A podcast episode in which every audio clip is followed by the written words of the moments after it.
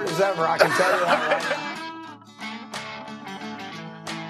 now. Putting our hands on passes and balls and Receivers, uh, they couldn't catch a cold if it was the middle of February. Well, I don't get. I got a day break my head cold.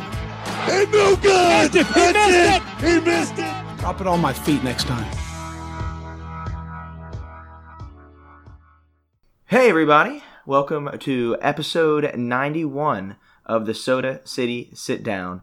We have a lot to unpack tonight. We are recording this episode um, just a little bit above 24 hours past the end of the South Carolina Vandy game, which happened on Saturday night. It was an absolute doozy, a headache. Um, I think I had, uh, I don't even know how many mini strokes that I had just during this game, and I didn't even get to sit down and watch it for the entire time, let alone be in the stadium like some of you guys.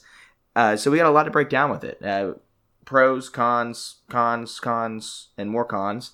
Uh, a lot to talk about with job security for people and uh, both, I guess, players and coaches in a sense. And yeah, it's just it's it's a mess to go over. Um, I'm gonna let uh, one of you guys get into it since y'all saw most of it, and I'll kind of give my point of view on it, and I guess as well a little bit, and we'll we'll send all around. But one of the guys, I guess, that was at the game. Y'all want to start it off with what y'all saw? I guess like where do we start, right?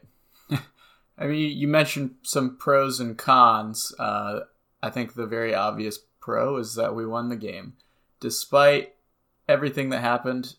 Uh, with about two minutes left in the fourth quarter, I felt like if we managed to come back, I would just be playing unhappy. But if we managed to lose, then it would be just absolutely devastating. And I walked out of that stadium just pretty unhappy.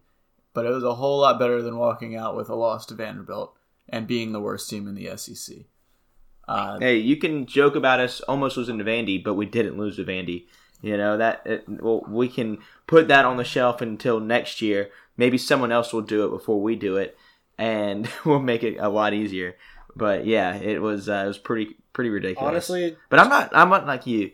Oh, go ahead, I Austin. say, just because we beat Vandy doesn't necessarily mean we're not the worst team in the SEC. That might sound harsh, but let's be realistic that that wasn't exactly a. Uh, I guess the wins don't have to be quality wins. That definitely wasn't, but that was a pure luck and circumstantial win there.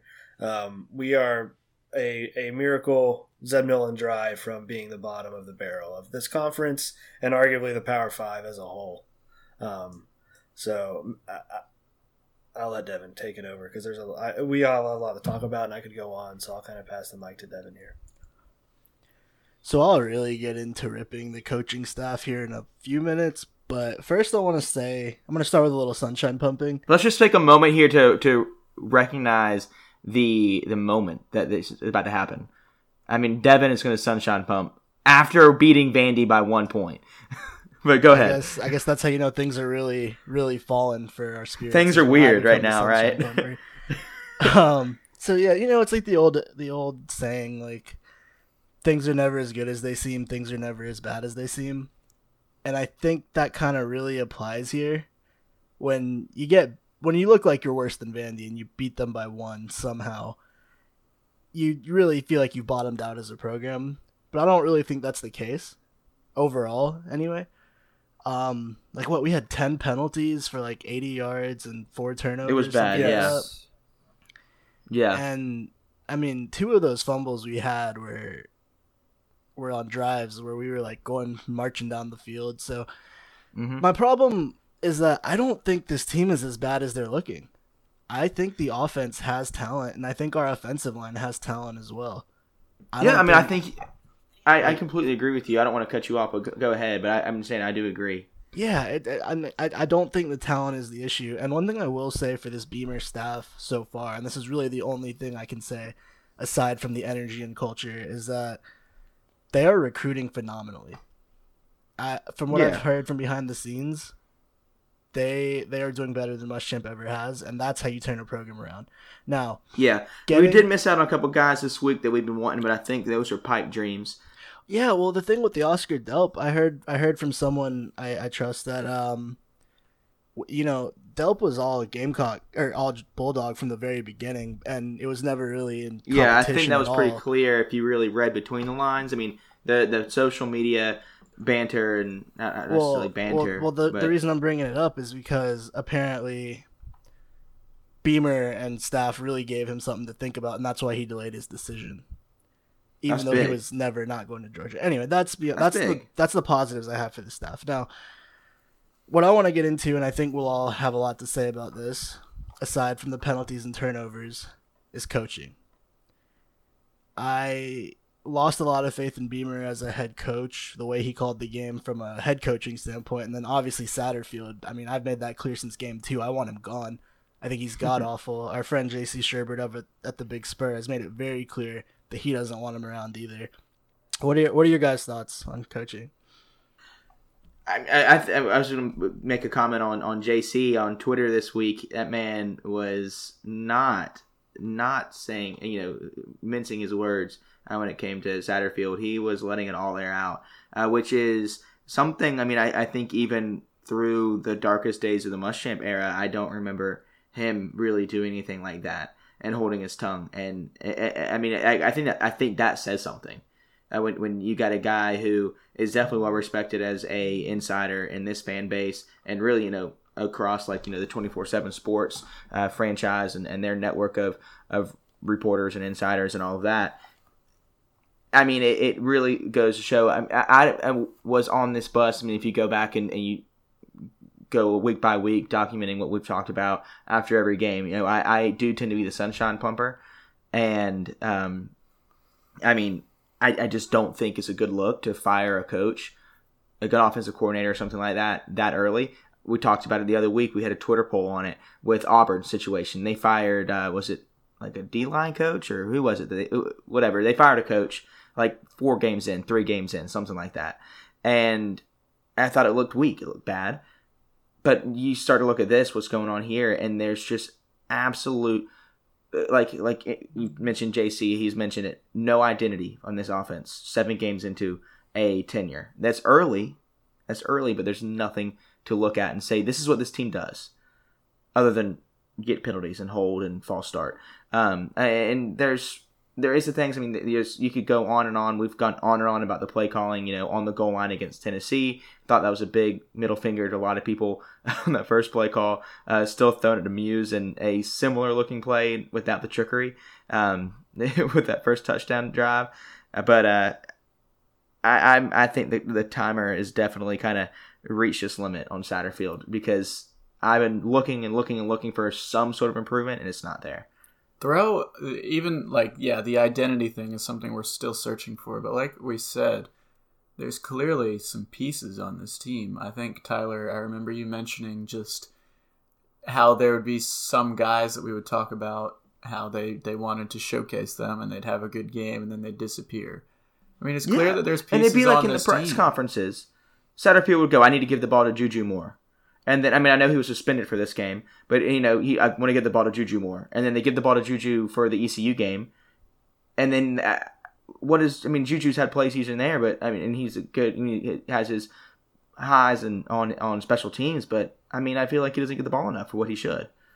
And a huge shout out to Jaheim Bell. He's kind of my, I guess, if, if you wanted to say MVP for the game. But also the fact that we've had Jaheim Bell just sitting around not being our number one receiving threat, which he, he looks to be the most talented pass catcher on this team. And we don't we don't figure that out until the seventh game of the season against Vanderbilt. I mean, six catches for 136 yards definitely made the play of the season um, on that, just absolutely stiff arming the safety down the field. It was an incredible effort by him.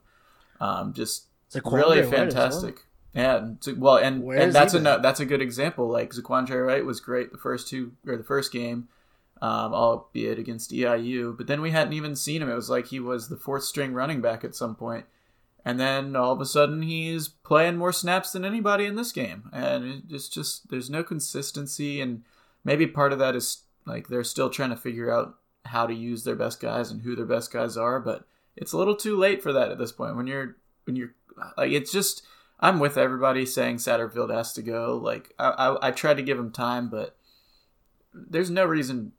I mean, look at the first two drives. Vanderbilt gave absolutely no they they look like they weren't even interested in tackling and in covering and stopping us. And then to go the next 30 minutes or whatever plus game time without scoring again is just pathetic. Granted, we we shot ourselves in the foot in some opportunities. You know, we had the talking about coaching and where Devin is probably one of the main factors of lo- losing a lot of faith in in Beamer. I'm not saying that I agree with that, but um, but going for it on fourth and four, like inside of the 20 yard line. Well, If there's was- three coaches. Sorry, go ahead. Yeah, well, I was gonna say if it's fourth and one, really, I don't, I don't, I can't think of a situation where we were at in the game there where I would think, yeah, let's go for that.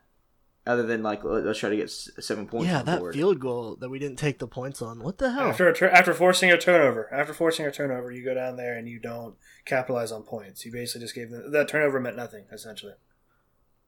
I know Beamer went on record. He went on record saying he had faith in the offense. They were moving the ball. He felt he could have got those four yards. You know what? I can even understand that. But what the hell was the play call?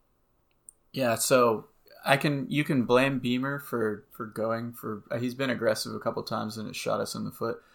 But does is he the one that said, "Hey, let's let's run this play where we throw the ball to the to the line of scrimmage"? And honestly, I mean, it, wa- come it, that, it wasn't even yes on that play particularly, but even the offense in general. That whole game, all we did was throw either on or behind the line of scrimmage. How many plays realistically were deep throws Until the last Yeah, unless, drive. until the last drive when Zeb came in. Ninety percent of our offense was throwing the ball half a yard past the line of scrimmage or right on the line of scrimmage and expecting our running back or our receiver to make a play. And I don't know if our receivers are cut out for that kind of work. It, showed it didn't, and it, it's like we don't trust our receivers to get separation. I don't know if that's a trust issue with the coaching staff and the receivers, or if we just if that is literally the only play calling we know how to do is bubble screens and little three yard out routes. I think this, I think this defense can do that. I mean, you saw, I mean, I think you've seen Vann get separation at times when they have gone downfield, and I think you know, I think you can put Jenkins out there and just throw the ball higher up than anybody else, for for a large sense. It's easy. It's easy to shit on Satterfield as he's play calling and awareness has just been atrocious this season. But also, I'm pointing big fingers here at Adkins and Hardesty. Our running backs have not helped the offensive line look good, and that's a two way street. Neither one they're mutually awful together. They are not hitting holes properly. I think they've been horribly coached. Hardesty is actually my number one to go this year. Marshawn Lloyd Has zero vision. is probably worse than he Zero was in high school. He runs into blockers. He chooses wrong cuts, and I feel for him. I want him to be good, but I think he's just not getting the coaches coaching he needs. The, And then fu- Adkins, the the fumble O-line- play was absolutely tragic because not only did he not hit the hole that was there, he then stops, tries to come around, and then just gets absolutely wha- whacked at the There's- line. It's clearly a coaching issue there. And then the biggest thing from this game that I've been saying all year, and you guys have probably seen it as well, is we cannot block blitzing players. I mean, you learn it in high school that you can't let someone blitz up the A gap and just come through easily. Like, I, it's mind blowing to me that we can't scheme around that. You can't blame the O line when there aren't enough players on the field to pick up the block. So Adkins, Hardesty, and Sat, I want them all gone. I think you know Spurrier. He had a bunch of different coaches, assistant coaches at South Carolina, and I I don't remember if it was the first season or not that he fired him, but there was definitely a carousel around there, and I think Beamer. This is gonna say a lot about his tenure here. I think you need to let these three guys go early, like right after the Clemson game, and then get on the hiring path because it's not working out there. On before the Clemson game for someone in particular. I, yeah, I, I hear what you're saying. For me, it just it starts with uh, I, I think we could get rid of all of those guys at some point, um, but I'd like to see if we get rid of Satterfield first, and those position groups all of a sudden start looking a little bit better. Then we might have known what the problem is, and I don't know if that's feasible, but I'd like to see it. I guess I don't want to see another game where Satterfield's calling plays. Yeah, it's really hard to fire an OC mid-season, but It's hard to watch us be the worst offense in the Power Five too, though. Yeah, that is also very hard. That is very hard. Um, yeah, I I think, but I think now if you're going to do it, now is the time to do it. I mean, you've got four wins, you've got five games to play, and there there are there's enough on the schedule where you could find two wins. And you just need to. I mean, I, I know we're we're selling it short, you know, coming under 500, all that, and all of our easiest wins are behind us, and we picked up majority of them. But if, if you're gonna do something, do it now. Do it now because it, you got. I mean, it's either it, it really is now or never. If we don't do anything, I, I find it very difficult to pick up the two wins. I mean, we we've been talking about how Van, uh, Mizzy was trash, but Vandy is garbage, dumpster I, fire. well, I gotta be honest. times With a you. I think. Matthew's on the same on the same page here. I don't think we win another game this year. Mizzou would be the only one left that's possible. I think. If you're judging With purely off of what we have shown, yeah. I mean, I Yeah. think we mentioned that a while ago. We are like, if the O line doesn't get better, I think we said after the the Kentucky game, maybe it was like, are we are we going four and eight? and it's it's looking like we. Uh, the fact that we have more wins than losses right now is absolutely incredible, and there's no Especially reason with that here. I mean, you look at what our our record was supposed to be before the season. I know Vegas put us up three and a half, whatever. Um, but most of us kind of felt like five to six was was where we should be looking. Which, by the way, I landed on. I hit that yesterday, so I don't know when I get paid out on that. So get paid out I, I want to add to that. I hate, and maybe this isn't a fair assessment, right? So there's been people kind of chirping that just because Vegas had us at only three and a half wins for the season doesn't mean that should have been our ceiling or our expectation. We should always, yeah. So that should always mean that we should strive higher from that. Just because Vegas said we won, we were going to win three and a half, and we've won four, doesn't mean oh, this coaching staff has overachieved, and we should be happy, and that you know you need No, to give this I'm only bragging about that for my betting. No, no, I got, and I wasn't referring to you, but just there are people who think that just like we we quote unquote met the expectation, albeit barely, um, that we should just be peaceful and content with where the program is, and I think that's absolute dog shit. I think that uh, while we've we have met the bare minimum, that's pretty much all we're meeting, and I think that that's unacceptable for this type of program. We are so lucky to be four and three. We talked about in the preseason looking at the schedules. I mean, the four games we've played all, all this year that we've won were the games we were like ninety eight percent sure we'd win, and we we we so could have lost one or more of of the Troy, the Van. We ECU can easily be two and five right now. One and We six. can easily be two and five One and right six. One and I six. give it one and six.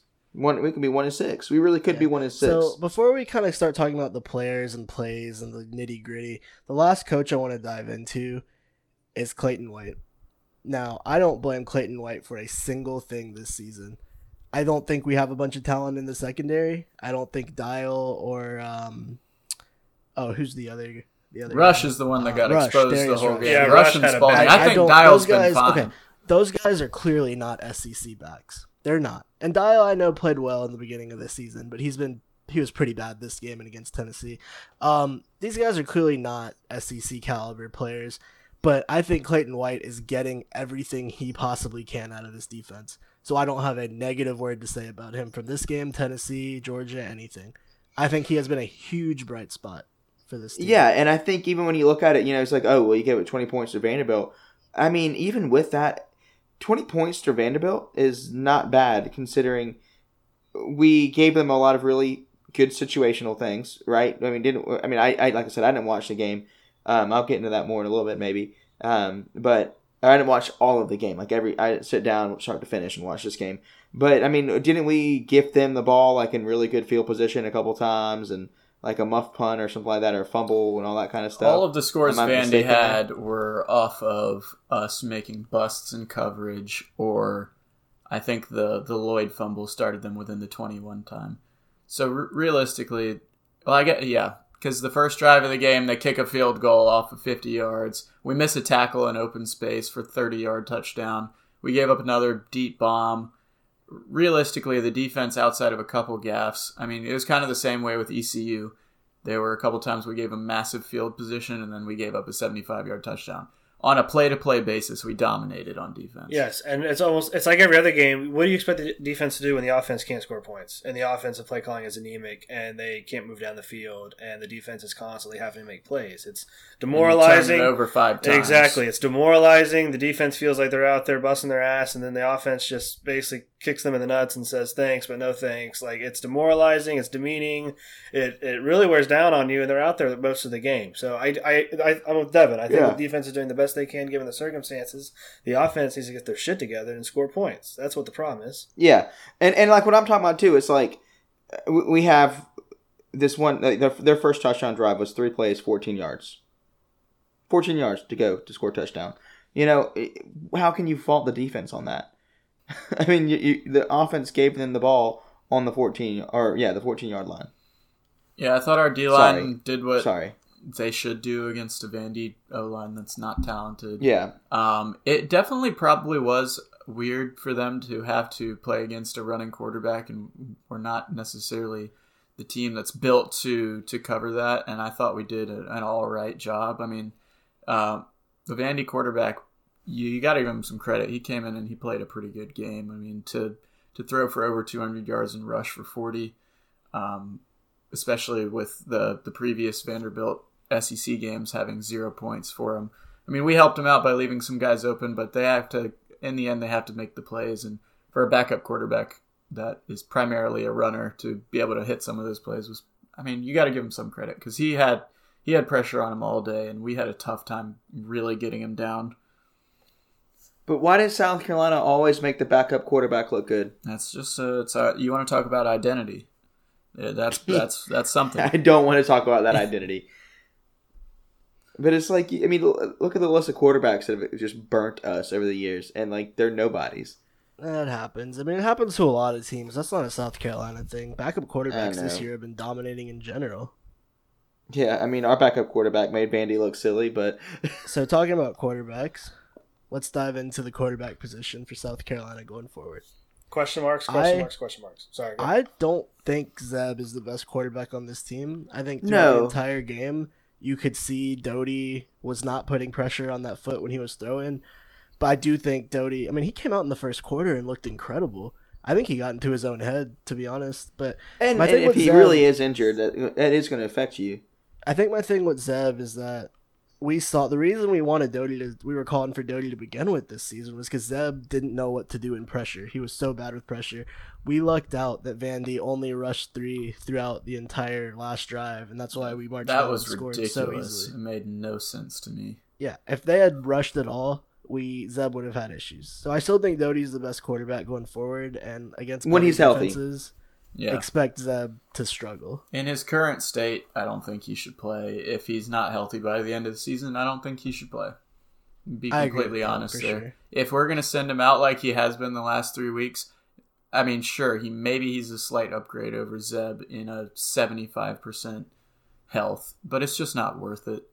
I mean, you got to get the guy. He, he's gotten reps, but if he's not able to do half of what his talent is in running the ball and being able to avoid pressure and make pressure throws. I mean, using one of your feet is that's hugely important. I, now, one thing I did see from the stadium um, that I don't know if uh, y'all weren't there to see, but uh, to me, I think it genuinely was an issue.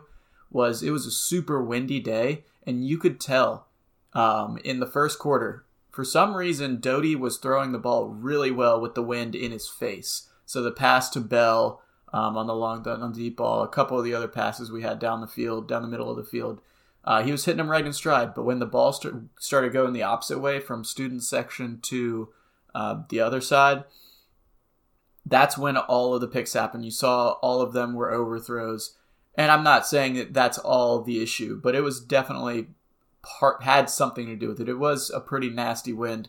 Um, I know our 70 yard punt that we had was was going with the wind, and then the both punters were, were punting the ball down and roll, uh, kicking rollers going the other way. So it seemed like for some reason he was just completely incapable of throwing it with, with the wind going that direction. That was just uh, my observation from the game. Was something my dad and I, who I was sitting with, were talking about. It's just very odd. So for me, obviously I'm with everyone else. I think if Doty's not healthy, you don't force him out there to play. You just let Zeb take the snaps and do the best he can given our situation. My worry right now is that we're kind of losing a lot of development on our. I mean, Doty's supposed to be our guy, right? So uh, I I don't know. the health of his foot right now where he's at, but assuming he misses a lot of time, I mean that's still development with this coaching staff with his offense that he's missing, and I'm worried that's going to really hinder him even going into next year. So I that's just a worry that I have now is how much is this going to affect him going forward? You know, if he doesn't finish out the rest of the year, only plays two games, whatever, what have you.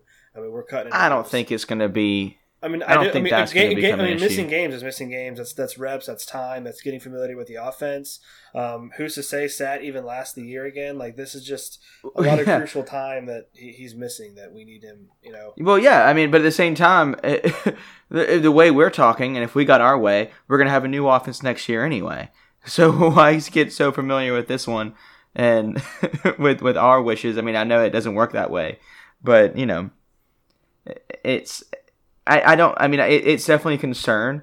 I don't know if it's one that's like I, I, it's top of the list because it's something these guys. I mean, he's still in the playbook. He's still in the film room. You know, he might not be physically doing it on Saturday under the lights, and they're still able to do certain things during practice um, to kind of get into shape, even while not you know going at full speed. So. And he's gonna have a full off season. I mean, if he gets a foot injury now, he'll be if even if he shut him down now, he's gonna be good to go before you know well before spring ball and all that. And so I think that there's not to be a lot to worry about there. Uh, but it's just you know I- think the biggest thing I, I think it's to be good too. I guess to counter your point is like look at Hilinski. That dude got banged up so much his freshman year, and and he really didn't need to be a starter. I mean, with Doty, it's different. Like he he is was the guy going into the season, but like Hilinski was never expected to be the starter at all. You know, throughout the majority of the season, and he got thrown in there week two and was beat up. We had the knee injury against um, against Georgia, and that game, you know, everyone knows he missed the second half of that. Um, a couple other games with key injuries and stuff that he had to deal with. He had to miss the A and M game in entirety because of it. So, and and was that the only reason he never really saw the field again at South Carolina?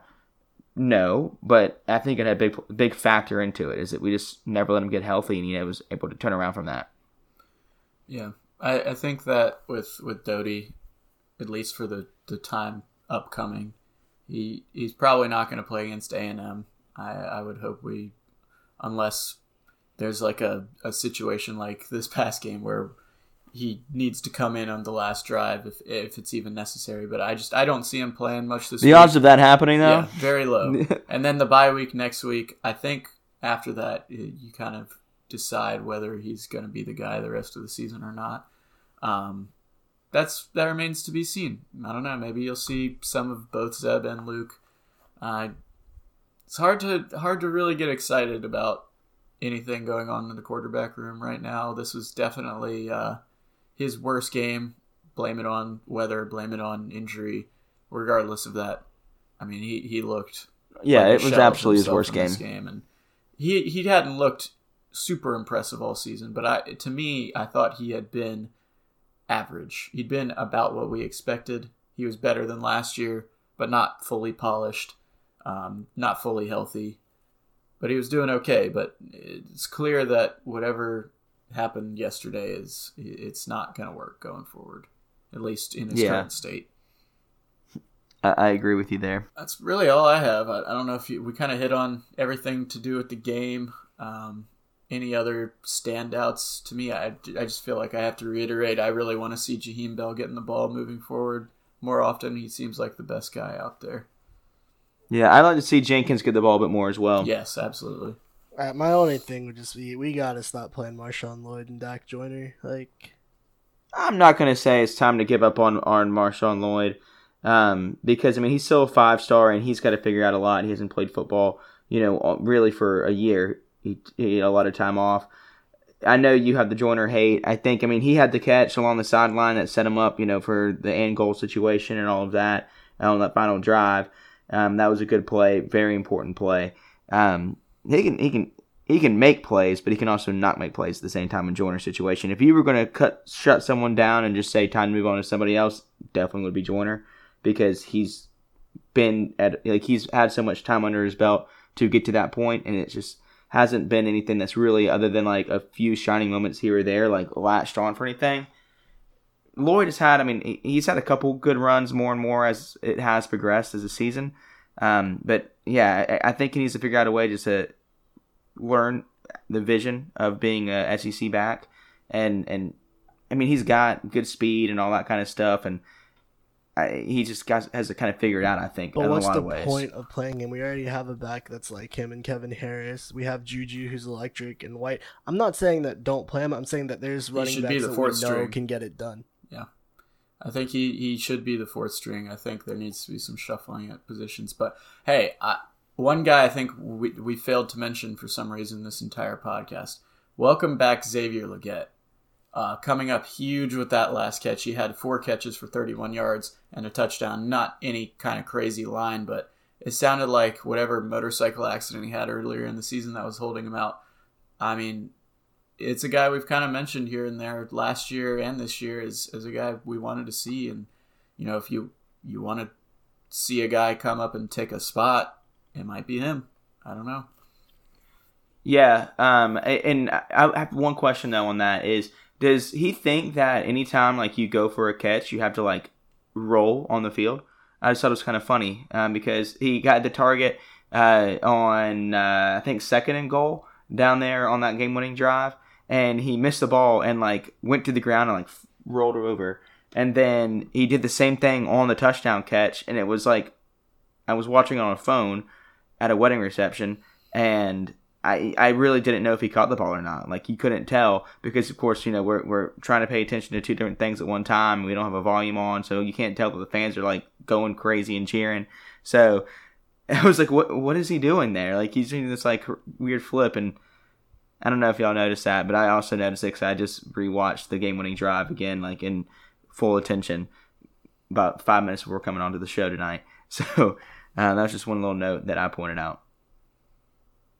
Yeah, I guess the last thing that we have to say is it's about as disappointing as a loss can be, or as a win can be, but it, it we've we've pulled it out. It, it feels a lot better to be four and three than it would be three and four. I don't know if I would have been able to do this podcast if it wasn't for that final drive from Zeb. That's why Clayton isn't here tonight. Clayton is feeling it. Clayton's just sick of football. Panthers and Carolina. After watching this weekend, he he told me. I said he said he's not coming on the podcast. I said why? He's like, I just don't want to talk about football, man. I get it. no, I get it. I get it. Um, I, I do. I guess kind of just close it out with like my kind of funny. What? No, just I had. Um, uh, you, you Oh, go ahead. um, Go ahead. No, I was just going no, to tell you're like one last story. I don't have anything else to say otherwise. I hate this notion that we're not, as a fan base, allowed to be upset with the performers that we see on the field just because we have a new staff. Is that an excuse? Of course, it is, an excuse. But you look at Tennessee. it's not an excuse. It's just an Uh, observation. yeah, okay, that. I'll give it that. It's an observation. But look at Heupel, Hupel, however you say his name. Even Lee, uh, Harsin. Uh, look at uh, Uh, all these other SEC coaches that are in their first year who are doing pretty damn good with what they've got. Tennessee had like a record, like a whole team's worth of people transfer out, and they just went toe to toe with Ole Miss. Like just because we have this new staff that's unfamiliar, not like, basically uh, no coaching experience, right? Which is kind of like a maybe an error on our end. I'm not saying that we completely screwed that up. I'm not saying that at all. But this notion that we should just you know give it time. They're a new staff. Yes, of course they're a new staff, but we we still have expectations for this program. I know Muschamp left this kind of in a in a disarray, but we're allowed to be angry. We're allowed to be upset that we beat Vandy by one. Like just because we have this new staff doesn't mean everything just needs to be fine and dandy. And like I said, because we've hit the three and a half win total that we were projected, that everything's as it should be. Um, I think that's just such a loser mentality, and I think that we have every right to be upset, and I think we have every right to show that like there are a lot of questions with this staff. Beamer is making, and I am not on the fire Beamer train, so let me get that out of the way right now. I don't believe that. I don't want that. All I'm saying is there are definitely question marks on his coaching right now. Uh, Devin said it early in this podcast the failure to pick up blitz, and this could be on Satterfield too. But the head coach does have big responsibilities too. We're not picking up blitzes. We're not making in-game adjustments. It doesn't even look like we're sch- scheming right for the game plan that we have that the for the matchups that we have offensively. Um, we look undisciplined. We had like ten penalties. And yes, we do look undisciplined. You know, I know they play hard and they love our coach, and that's great. But I'm talking about discipline on the field, penalties, dumb penalties. We're just not. We we're not we're not where we need to be. Um, I'm not going to beat the dead horse of Satterfield. I'm definitely on team get Satterfield out ASAP in a hurry. Um, and there's there's just a lot of question marks right now, and I think we have a right to be angry. And I think to say that we should just be you know, okay and like understanding of where we're at is, is kind of a weak mentality. Um, I love Beamer and I love that the players fight for him and I'm not giving up on him, but he really needs to kind of do some self reflection and see what the best method is going forward because what we have right now isn't it. Um, so there Yeah. needs to be some adjustments. And and and to your point, I do want to say I know you mentioned Harsin.